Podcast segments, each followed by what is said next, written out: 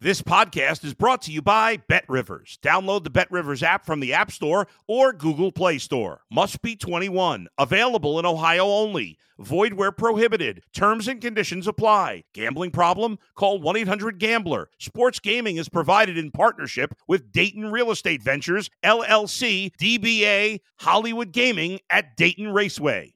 If you're a tennis fan, you'll love Betting Weekly Game Bet Match on the Bet Rivers Network. Whether you're a better or just love tennis, you'll enjoy the in depth analysis each week of the tennis calendar. Subscribe to Game Bet Match today from your favorite podcast provider. If you're a tennis fan, you'll love Betting Weekly Game Bet Match on the Bet Rivers Network. Whether you're a better or just love tennis, you'll enjoy the in depth analysis each week of the tennis calendar. Subscribe to Game Bet Match today from your favorite podcast provider. You're listening to Sports Bettor's Paradise on the Bet Rivers Network. All right, Jimmy Ott along with Jonathan Von Tobel here on Sports Bettor's Paradise. Hey, well done. Well played, baby. Well played. 3 and 0 week. Uh, Indy cashes against the Kansas City Chiefs. Denver cashes. What a, uh, a riveting game that was Right. uh, on uh, Sunday night. And then the teaser, which was pretty comfortable. Uh, Atlanta going back and forth on who was going to win and cover, uh, but uh, always covering the teaser. And Green Bay uh, kind of played stall ball a little bit uh, with the struggling offense of the Tampa Bay Buccaneers. 3 and 0 on the week, 5 and 4 on the season collectively here on Sports Bettor's Paradise. Uh, Jonathan Von Tobel, Erin Rynning, Wes Reynolds, and Randy McKay. Uh, pretty good, 22 and 15, 59% for the gear. Nice week, Jay. Yeah, you know, it's it was nice. I had a perfect week in the contest too to get back into the thick of things over at the Westgate Super Contest. So uh, you know, feel good about a good weekend, uh, but it's football, so uh, I'm sure there's going to be some ebbs and flows, and um, that's what it's all about—the larger sample size. So hopefully, we can kind of string these together as we move forward. That's the ultimate goal throughout a a very raucous NFL season. You know. We're three weeks in now. Um, takeaways uh, from uh, the early portions uh, of it. You know, the Raiders are are winless, and Derek Carr doesn't look himself. I mean, the Russell Wilson thing is painful uh, to watch uh, up in Denver. The Dolphins and Eagles are number one, uh, you know, undefeated in their respective conferences. So I think first off, I'll focus on the Raiders because for consecutive weeks I've gone against the Raiders uh, after betting on them in that first week against the Los Angeles Chargers, and and I think what has been pretty interesting is the market's love for the Raiders through these first early portions of the season, despite especially the last two weeks. Uh, no real returns, right? They close as a road favorite against the Titans. They lose that game outright, don't come close to covering that number. Uh, the number against the Arizona Cardinals got to as high as five and a half. One spot popped six. Uh, and of course, uh, they don't uh, win that game, and they lose outright after blowing a twenty to nothing lead. It has been surprising to see how much that Raiders team has struggled, specifically on offense. Uh, the connection to Davante Adams has not been there. His reception rate's pretty low for the most part when Derek Carr targets him. It was way higher when he was, of course, getting the ball thrown to him by Aaron Rodgers. And their red zone offense has very much struggled. We saw that pop up again against Tennessee Titans, especially down the stretch where he hits Darren Waller, Derek Carr does in the hands, bounces out of his hands, it's intercepted, essentially puts the nail in the coffin for him. Uh, it's been very surprising to see that Raiders team struggle the way that it has, but yet get market support consistently. So I think I start to see that the market maybe will start to turn on the Las Vegas Raiders here, and maybe there's going to be a buy low point uh, for them coming up in the next week or so. And you mentioned some of the other teams. Like, look, Philadelphia, I, they have the easiest schedule in the NFL when the season began. They are taking advantage of that. But the thing is, Jimmy, they are taking advantage of it in a big way, right? They're not barely scraping by like the Giants did in their first two games. They're blowing these teams out and they're taking care of business in a really incredible fashion. I do think one angle to watch with Philly this is now the second week in which they were shut out of the end zone in the second half, I believe. Uh, their second half offense has been a little um, inconsistent, we'll call it. Maybe an angle worth looking at as you kind of go further into the season in terms of playing against Philly in the second half of some of these games because it's not been the same as the opening half here, but they have been looking really good, and Hurts has been incredible as a passer. Interesting, and uh, and no doubt, and and that was a spot maybe with a little value at Washington at home, and it was Yep. no contest. I mean, uh, a, a sleeper uh, in in that one. All right, uh, let's get to the uh, to to your picks uh, this week, and uh, we're gonna go to uh, Sunday night and the Sunday night game between Chiefs and the Buccaneers. This is a rematch of the Super Bowl a couple of years ago, um, um, where the uh, the Tampa Bay gets the win. Of course, all all the touchdowns were scored by guys that uh, Tom Brady sort of picked up off the street uh, in the offseason, basically for free. Uh, with Antonio Brown, Gronkowski, and Leonard Fournette. Chiefs, uh, tough luck loser. Uh, boy, they suffer without their place kicker. That was actually a big part of that game last week, and it altered their approach offensively. Chiefs are two and a half at Tampa Bay and 45. Yeah, this is actually uh, this is my you know highest we'll call it a confidence play of the week. Uh, I like Tampa Bay a lot in this spot. I think the market, look, the Buccaneers, from a cover standpoint through these first early parts of the season, not look really good. They take care of business against the Dallas Cowboys in week one, uh, but doing it on the back of a lot of field goals and not really taking advantage of a lot of those um, short field opportunities that the Cowboys gave them. And then the weeks after that, you're failing to cover, looking really disjointed in a lot of those games. Uh, failing to cover, I should say, against Green Bay, took care of business against New Orleans, but the offenses look really, really poor and very disjointed. But you mentioned the key portion of this, which is the injuries. If you read some of the reports, a lot of these injuries are starting to mend themselves. Mike Evans is going to be back after serving a one game suspension. I think that the market has kind of uh, overreacted to this really slow start for the Buccaneers. If you look at some of the advanced numbers for Tom Brady, still grading out as an extremely good passer so far by PFF standards. It's just that the weapons around him have been very inconsistent in terms of their availability. And now you get to take on Kansas City, who I think we kind of saw it, right? Yes, it does. If if you don't get a uh, unsportsmanlike conduct essentially on that final drive for the Colts, you end up winning that game, and taking care of business against Indianapolis. Sure, but this is a team that also has looked a little bit more disjointed than initially thought on offense. That first week against the Cardinals, a beneficiary of a really poor game plan. The Cardinals blitzed Patrick Mahomes over 50% of his dropbacks. He loves it when teams blitz him, and sure enough, he threw five touchdowns in that game against the blitz.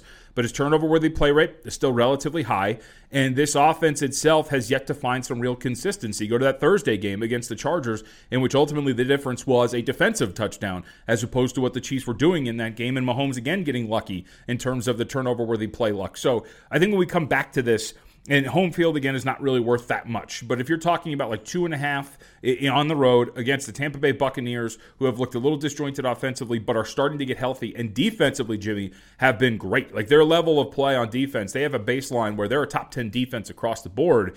I think this is one where I'm going to buy low here on the Tampa Bay Buccaneers. Obviously, a candidate to tease them up if you want to use them there, but I took them on the spread, and I think the Bucs are in a very good spot here to win this game outright against the Kansas City Chiefs. Certainly, with the defense where they're playing, it is tempting to tease over the hot numbers yep. of three and seven on a teaser as well. Uh, was not the best approach or the most fortunate approach early on uh, in the NFL, but this past week it was pretty much uh, uh, rock solid. So Tampa Bay uh, plus the two and a half. So prime time JVT. I mean, he goes three and zero, oh, and now he's all, all over prime time. Thursday night prime time in the Cincinnati Bengals uh, at home at Bet Rivers three and a half and 47 against the 3 and 0 Miami Dolphins. Yeah, so there's a couple of things that are going into this uh, for me. First of which is uh, when you're looking at the Cincinnati Bengals, they, they finally kind of break out right against the New York Jets. Joe Burrow arguably has his best day as a passer. Things start to look a little bit better for him. 63.9% completion on 36 attempts and 39 dropbacks. Those three uh, th- so those three touchdowns.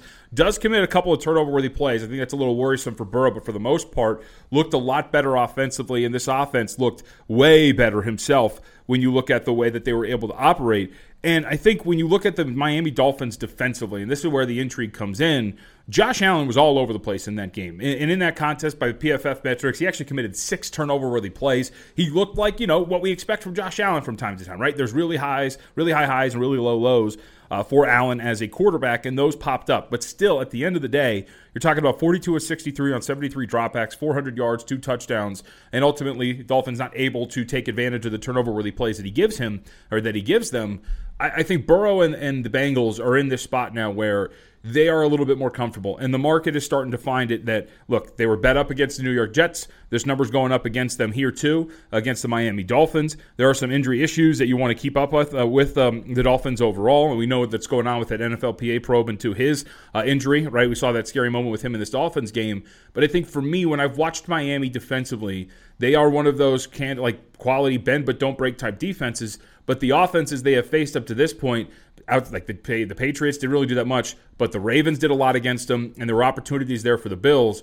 I think the Cincinnati Bengals are going to be able to take advantage of that. So if we're talking that three and a half point mark, the market's moving up to four, especially the three and a half mark that's out there at Bet Rivers. I think that is a spot to come in and support the Cincinnati Bengals. I got them on the contest this last weekend. I'm going to ride the train one more time and see if I can get one more thing out of this Bengals team that's been a little undervalued. Yeah, we would have been really uh, concerned if uh, Joe Burrow uh, wouldn't have uh, made made a step in the right direction with the Jets. He's going to be okay. I just think he had a false sense of security with that retooled uh, offensive line, and they just have not had a great start.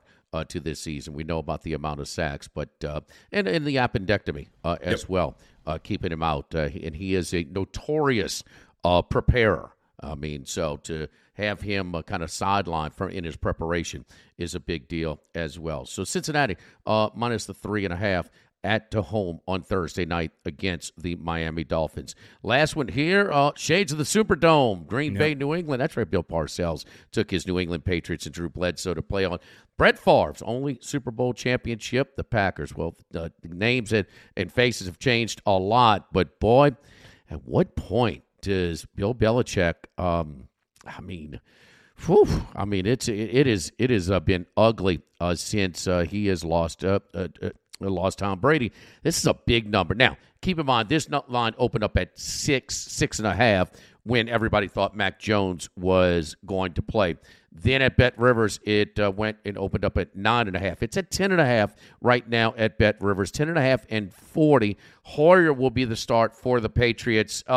JVT, you're not uh, no mercy from you. Looking to step on the throat when the team is down, laying a big number with the Packers here. Yeah, and I feel so. I went back to again, it was a contest play, but uh, Green Bay, I used them at minus ten against the Chicago Bears in that Sunday night game, and and part of the thinking, Jimmy, was you're you're starting to see, and that game was the first of it. We're starting to see this shift here for Green Bay in the way that they are operating offensively and just overall. Uh, their running backs, Aaron Jones, AJ Dillon, they are getting more of the offensive load here because of the uh, wide receiver injuries that they have undergone. Right, Sammy Watkins on injury uh, on injured reserve, Cobb has been banged up, and you got some young guys that you don't really know uh, what to take uh, take with them. But say Romeo Doubs uh, coming out of Nevada, by the way, looked pretty good against the Tampa Bay Buccaneers, and he looks like he's going to have a bigger role.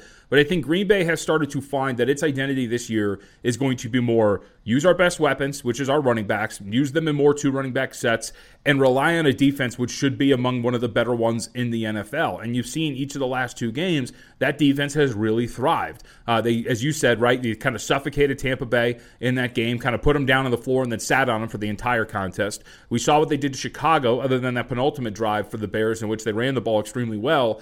I think this Green Bay team is starting to shift into this mode. And when you talk about a New England team, that where if you look at a lot of the metrics and numbers behind uh, New England, Mac Jones in that offense has not looked very good. It's been very disjointed. Uh, he was one of the lower graded quarterbacks in the NFL before he gets injured. Now you get Brian Hoyer, who's a very timid passer at most, who's going to be again a lot of this dink and dunk stuff and throwing up in one on one coverage and hoping that you can get some completions there. I, I don't really buy into this New England offense as a whole. We have seen it now through the first few weeks. They did nothing against the Miami Dolphins. They did next to nothing against the Pittsburgh Steelers, but benefited on some short drives there. I, I think that you should be really worried about New England. So, again, if we're talking about this game plan for Green Bay, which is to come in, work on its running attack, get there the ball out quick to some of those guys as well, and rely on some young passers while defensively really holding a team down and benefiting from strong field position. I think the Packers can do that again here. So if we're talking about that flat 10, the same number that they were laying against Chicago, I'm willing to go in there. Now, I will say, I think I am buying high on the market here, obviously, with this number going up from where it was once we got the Hoyer news to where it's at now. Uh, but I do think that as a guy who bet under New England on their win total, as somebody who believed that this team came in undervalued uh, when the season began, uh, I think that this is where it should be for this Green Bay team. So I expect them to kind of do what they did against Chicago, against uh, Tampa Bay, and be able to come out here. So I'm going to take one more shot with the Green Bay Packers. Uh, I've supported them in some form or fashion each of the last couple of weeks. I'm going to do it one more time here against the New England Patriots. And, and Mac Jones may be that quarterback that, yeah. with so surrounded with weapons, distribute the ball type of man, game manager. But when he's got to carry a team on by himself, I, I just don't know uh, if he's that guy. And um, boy, it's it, I guess JVT also people aren't aren't hesitating anymore to uh, bet against Bill Belichick. No, I don't think so. And I don't know if it's like really anti Belichick. It's just what they've done with this roster and this team. It's just not very good, right? Like if you look at the, for example, one of the big reasons why I bet against them from a win total standpoint uh, was their cornerback room. Their cornerback room was kind of a mess coming into the season. At one point, Jimmy, they got so desperate that they brought in Malcolm Butler, right, who out of retirement to come play corner for them, and ultimately he got hurt and it didn't really go well for him, uh, and he had to end his season. But this the secondary is not very good. Look at what Lamar Jackson did to them over the weekend. Jackson only 218 yards yards, but four touchdowns on 29 attempts, a PFF passing grade of 74.5. Didn't commit, uh, only committed one turnover worthy play, and he did it with an average depth of target of 10.4 yards downfield. This is a soft secondary that Aaron Rodgers should be able to have success against as well. So for me, it's not just what's going on with the offense; it's this team as a whole. And back to your original point, which is I don't know if it's Belichick or if it's just a fact that like maybe the arrogance to a certain extent has kind of gotten to him and he's looked around and, well, I can make this work with these kind of guys. And ultimately, that's just not the case anymore when you don't have a quarterback who adds wins at the margins like a guy like Tom Brady does. Been, been a long time coming. Uh, because for years yep. uh, they would just let all uh, minus Brady let it, let them all walk, um, uh, and really wouldn't draft. I mean, they're just stockpiling draft uh, choices for, and they just kept Brady forever. Minus the one year that were unbelievable with Moss and and all those guys, mm-hmm. Uh, but um, just kind of a, an arrogance. No question, uh, it's an arrogance, uh, and he certainly uh, has his say so uh, in roster development as well. Forty. You talk about the Packers' approach on running. I know it's not one of your picks, but um, with their approach to running, with maybe New England maybe have a, being offensively challenged here, uh, a, a, a thought on the under. I, I think that would be the way to go. I mean, this Green Bay team, I think each one of these games, it might be three and one or four and zero oh to the under at this point of the season. Uh, again, kind of going back to their shift in mentality. That no, that, that I think It'll be a better offensive game for the Green Bay Packers because New England is nowhere near uh, the level of Tampa Bay. But I think it would play out as a similar pace as what we just watched over the weekend against the Tampa Bay Buccaneers, where it's not going to be overly explosive. It is just going to be really methodical, and it's going to be able to sit on your opponent. You're going to hold them to a really low total yourself, and then you're going to be able to eke out a victory in any way, shape, or form. But it'll be a better offensive day, I would think, for the Green Bay Packers. So a similar version, I think, of what we saw on Sunday. Absolutely. All right, you got Tampa Bay plus two and a half, Cincinnati minus three and a half, Green Bay minus ten and a half. Those numbers available uh, at the time that we broadcast this uh, on a Tuesday. You mentioned Tampa Bay plus eight and a half on a teaser. Uh, a thought on maybe a team to hook it up with? I think if you're going, so there's a couple of options there. I think the first of which would be Atlanta, especially because we're getting up to like two. Uh, I, so they think the Bet Rivers number is currently two. It might be one and a half. I haven't checked for a minute. Um, but regardless, like that's a leg I think that you want to include if that might be the case. You know, I've talked about Atlanta, used them in the contest. We talked about it last week. The Falcons are a much better offensive team than the market's giving them credit for. They are undefeated against the spread up to this point too, showing a little bit more of, a, of an undervalued presence. Now the market is catching up to it, right? I think if you were to set this line four weeks ago, uh, this is not just one and a half in favor of Cleveland. It's a little bit higher, probably in the range of three. But I think again, when you're teasing that thing up through two key numbers for an Atlanta team that has shown some real gumption on offense, I think that's one of the legs you might want to include. And I was tempted by Arizona on the road against Carolina because I don't believe in this Panthers team offensively. They have looked absolutely terrible uh, so far uh, outside of this last week. Uh, but the Arizona secondary has been so bad that ultimately it scared me off. But you can get that up through two key numbers as well. Atlanta is uh, plus one and a half, so yeah. you can tease it up to seven and a half. Uh, would be a, uh, Mariota's uh, is, is is playing well. Yeah, and um, you know sometimes you can have a a, a a, messed up place, you know, the path to get there, but um, he is more committed to throwing the ball in the pocket and hanging in the pocket and making his progressions as opposed to a, a one look and run type of guy. Because, I mean, look at the offense he ran coming out of college. He was a running quarterback uh, at, at Oregon. So, um, and Drake London looks like he's going to be fine. Uh, as a rookie, I was questionable about that pick. You know, with the, such a deep receiving class, kind of have the guy that was closest to your previous number one pick as far as uh, Kyle Pitts, and Pitts is a freak, you yep. know, and they could put him all over the place. So, um, no, respectable ball, respectable ball, and they needed a win to kind of get a little positive reinforcement to keep them going. You keep banging your head against the wall, and you don't get any type of wins, and you know, eventually. But no, I think they're they've been as as great of a value team as there's been in the NFL three weeks in. And Jimmy, it also it speaks to paying attention to like off-season moves, but like the past of these guys. So the, why I bring that up is, and I think I brought this up to you last week. Remember that Marcus Mariota was on the Titans with Arthur Smith when he was on that offensive staff. There is a continuity there, and so the transition to bringing in Marcus Mariota as your quarterback is a little bit more, it's a little seamless, right? Like he come he fits right in. He knows the vast majority of the scheme from his time at Tennessee. So there's not those growing pains or that really weird spot where it's a new quarterback learning a whole new deal. He understands what this system is supposed to be. He had some success in it a couple of years back when he was with the Titans, and you've seen that pay off very early. So I, I think that's always important. Like when you're evaluating these teams in the offseason, keep those things in mind and look in the past to some of these guys because there are connections, and sometimes those connections pay off. And it seems to have paid off so far for Atlanta very early. It's it's a theme uh, in football, uh, especially at the college level uh, this year. Yep. Guys like Michael Penix reuniting with his guy, and you know um, JT Daniels are re- reuniting with his offensive coordinator Graham Harrell. I mean, we go on and on. Dillon Gabriel in Dil- Oklahoma, Dillon Gabriel, right? Yep. Yeah, Dillon Gabriel with uh, with uh, Evie uh, over there. But one that did not work was the reuniting of Carson Wentz and Frank Reich. yeah. So that did not quite work so well. Great job. Let's keep it up, JVT. Three and zero last week, five and four on the season. Listen, our NFL guys are. Uh, seven games over 500. Seven games over 500 at 59%. Tampa Bay plus two and a half. Cincinnati minus three and a half. And Green Bay minus ten and a half. Sports Bettors Paradise. I'm Jimmy Ott for Jonathan Von Tobel. We'll see you next week.